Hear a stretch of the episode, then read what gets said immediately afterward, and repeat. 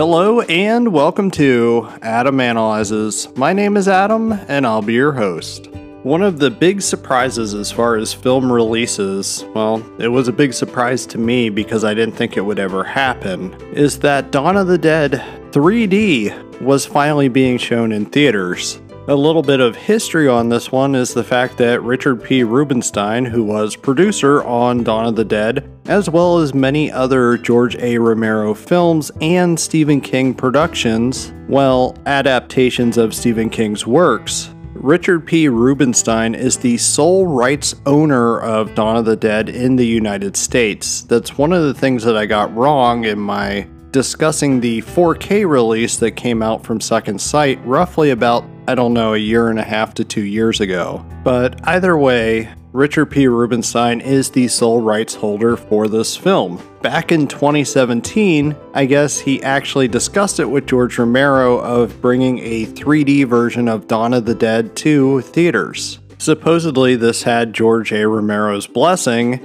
The problem with it is, is that 3D films were already fallen out of favor by 2017. As I discussed in my Jaws 3D episode, it's one of those things, it's cool to see things in 3D, maybe experience them in a brand new way that you haven't gotten to experience before. And it's also nice to see a film that you may not have seen in theaters to actually see it for the first time on the big screen. It's just that with most of these films to get these 3D conversions nowadays, which are few and far between, mostly because Hollywood cannibalized itself, again, this is a discussion that I had on my Jaws 3D episode. I think the big problem is when you have the label 3D attached to it and that this is a 3D re release of a film, it screams cash grab as well as gimmick. My personal feelings on it, these 3D re releases allow me to experience the film in theaters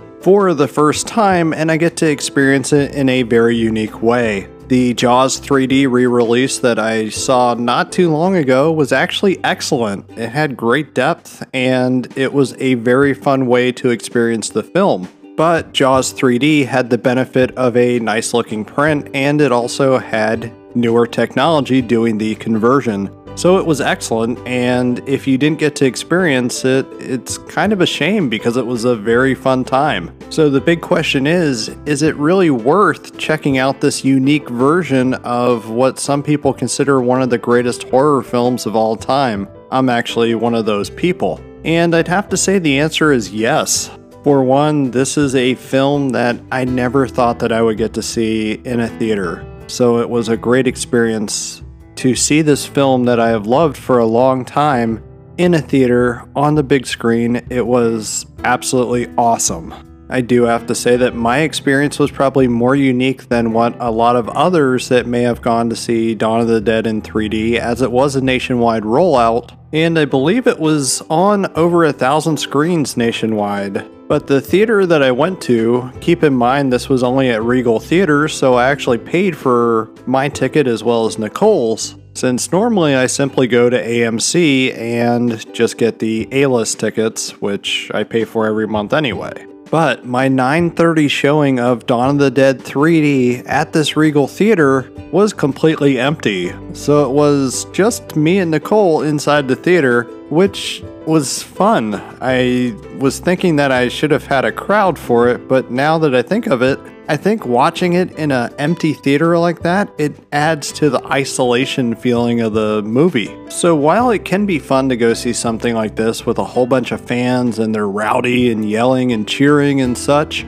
it added a different dimension to the film and with the isolation of the characters in the film from the outside world, it really made me feel more of that isolation watching it in an empty theater. It's probably one of my favorite parts of the movie when we have those slow down moments, such as Stephen and Francine when they're supposed to be enjoying themselves and in, they just look frustrated and they're both in bed together and the camera just kind of zooms out on them. We also have around that same part with Peter playing racquetball up on the roof of the mall and he just lets the ball bounce off the roof of the mall, and then we're shown the horrors again of the outside world. So it's not perfect, even though they're in their own little paradise and secluded from the horrors that exist, that isolation is definitely taking a toll on our characters. And it really made me empathize a little bit more with the characters than what I ever have before in all my other viewings of this film with that isolation, it also made me think of back to 2020 when we had the COVID lockdowns and what not just what myself and what I went through, but what everybody else went through as well, with not being able to see the outside world the way that they were used to. This movie is incredibly relevant to not just 1978, but also still relevant to this very day. So I know I got a little bit off track because I wasn't really intending to actually talk about this film. Dawn of the Dead has been analyzed by many, many different scholars and people that study film and can definitely do a better job than what I ever could as far as discussing the themes throughout the film, which is probably a big reason of why I would not actually do a full on Dawn of the Dead discussion. What it comes down to is would I have anything new to say about this film? Probably not. So that leads me to the 3D. How is the 3D of Dawn of the Dead 3D? Was it an experience as good as Jaws 3D? No, sadly it wasn't. However, it was definitely unique in what they were doing. As I said earlier, this was an older 3D conversion. I'm assuming Richard P. Rubinstein paid a whole bunch of money to get this done, and the people that worked on it, some of the things are great, and other things are not so great. Specifically, the depth. The depth of the film, it doesn't really look all that great. It doesn't look 3D in many spots. Occasionally, you do get those 3D pop out moments, which again are going to be controversial for a lot of people because to me, they look like After Effects. So it looks like they made these effects and CGI'd them so that they would pop out off the screen. However, I thought it looked pretty cool, and since this isn't the actual ideal way to watch the film, I was okay with it. Dawn of the Dead 3D serves as a new way to experience the film and a way to see it on screen, so it's fine if they want to do stuff like that because the original film does exist. The worst thing about this one is that it used an older print. The print does not look pristine by any means, and the actual picture quality of that Second Sight 4K release actually looks way better, and I would take that any day over this 3D copy of Dawn of the Dead. However, I would like to see an actual home release of Dawn of the Dead in 3D since I still have the capabilities to play 3D films. It's just that honestly, I was missing how vibrant and pristine the Second Sight release looked. I think that release looks fantastic, and I don't think Dawn of the Dead could ever look better than what it did on that Second Sight version. I guess what it comes down to is it really worthwhile to see Dawn of the Dead in 3D? Yes, to see it on the big screen, probably no to see it in 3D. Mostly because the experience is a very muted experience, if that makes sense. Sure, there's those new gimmicks of stuff popping out of the screen, which are super cool to see, but it just doesn't really add a whole bunch of things that are worthwhile to the experience. The movie is still great either way, whether you see it in 3D, 4K, or just a standard Blu ray or DVD release. It will forever be a classic and definitely can be viewable in any way and you would still have a great experience. It's just that when you view it in these different formats or different versions, it may alter your experience, but it doesn't alter the core film itself, which is actually a great thing.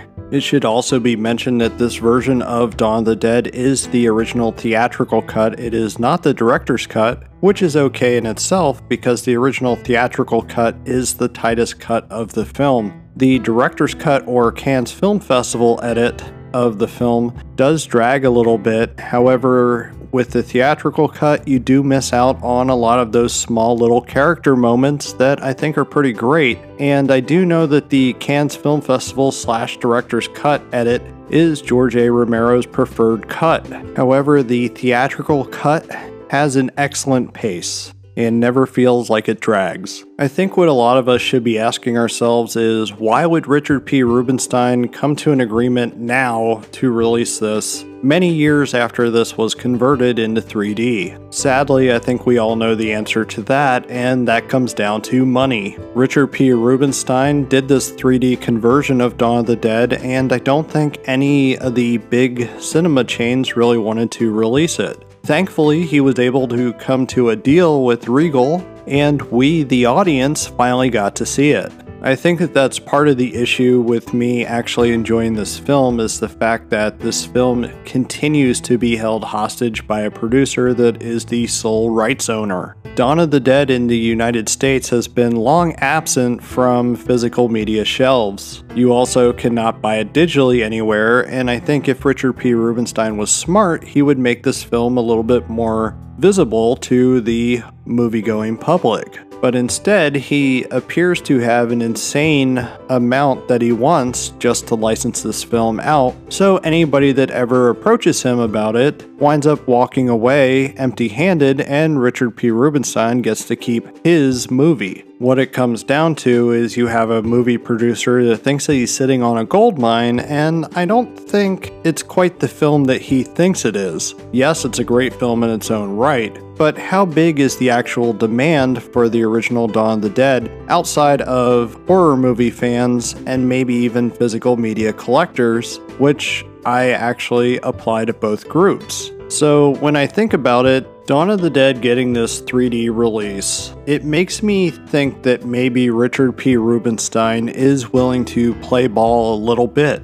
He was able and willing to strike up a deal with Regal to have this release happen. It seems like an almost hell froze over moment, or maybe it's somebody that is getting older and realizing he has to do something with his investment and maybe try to recoup some of the money that he spent. Of course, he could also get some money by actually lowering his fee for the licensing out, and maybe one of the other companies, such as Shout Factory or Arrow, which I think in the US it would make more sense with Shout Factory to make an actual home video release happen. It would actually be nice to have an interview with Richard P. Rubinstein, just basically saying his thoughts on Dawn of the Dead and why he feels the need to actually charge so much. Of course, I think that's just me being an optimist that something like that would actually happen. But it would be fascinating to find out where his head was at when they decided to make a 3D version of Dawn of the Dead. It would actually be nice if we would get a home video release of this specific version, just mostly because it's unique in itself. I am actually under the assumption until Richard P. Rubinstein dies, it won't ever be commercially available again in the United States. But who knows? I guess we'll just have to see what happens with that.